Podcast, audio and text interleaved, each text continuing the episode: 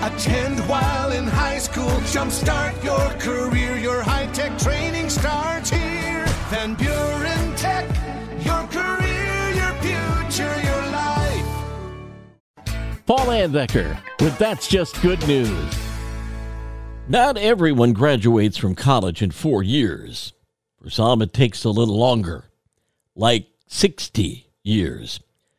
University of Nebraska Omaha student Madeline Adams finally getting her diploma at age 80, proving it's never too late to achieve your goals.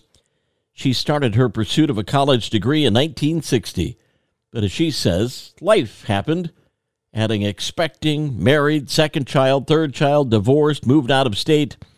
She ended up moving to Missouri and beginning a career in real estate.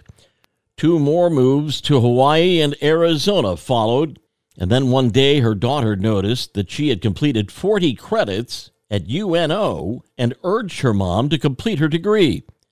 So Adams enrolled in online classes and will now receive her degree. She says, I always told my kids, don't start anything you can't finish. So I had to be an example, right? And that's just good news. Have some good news to share?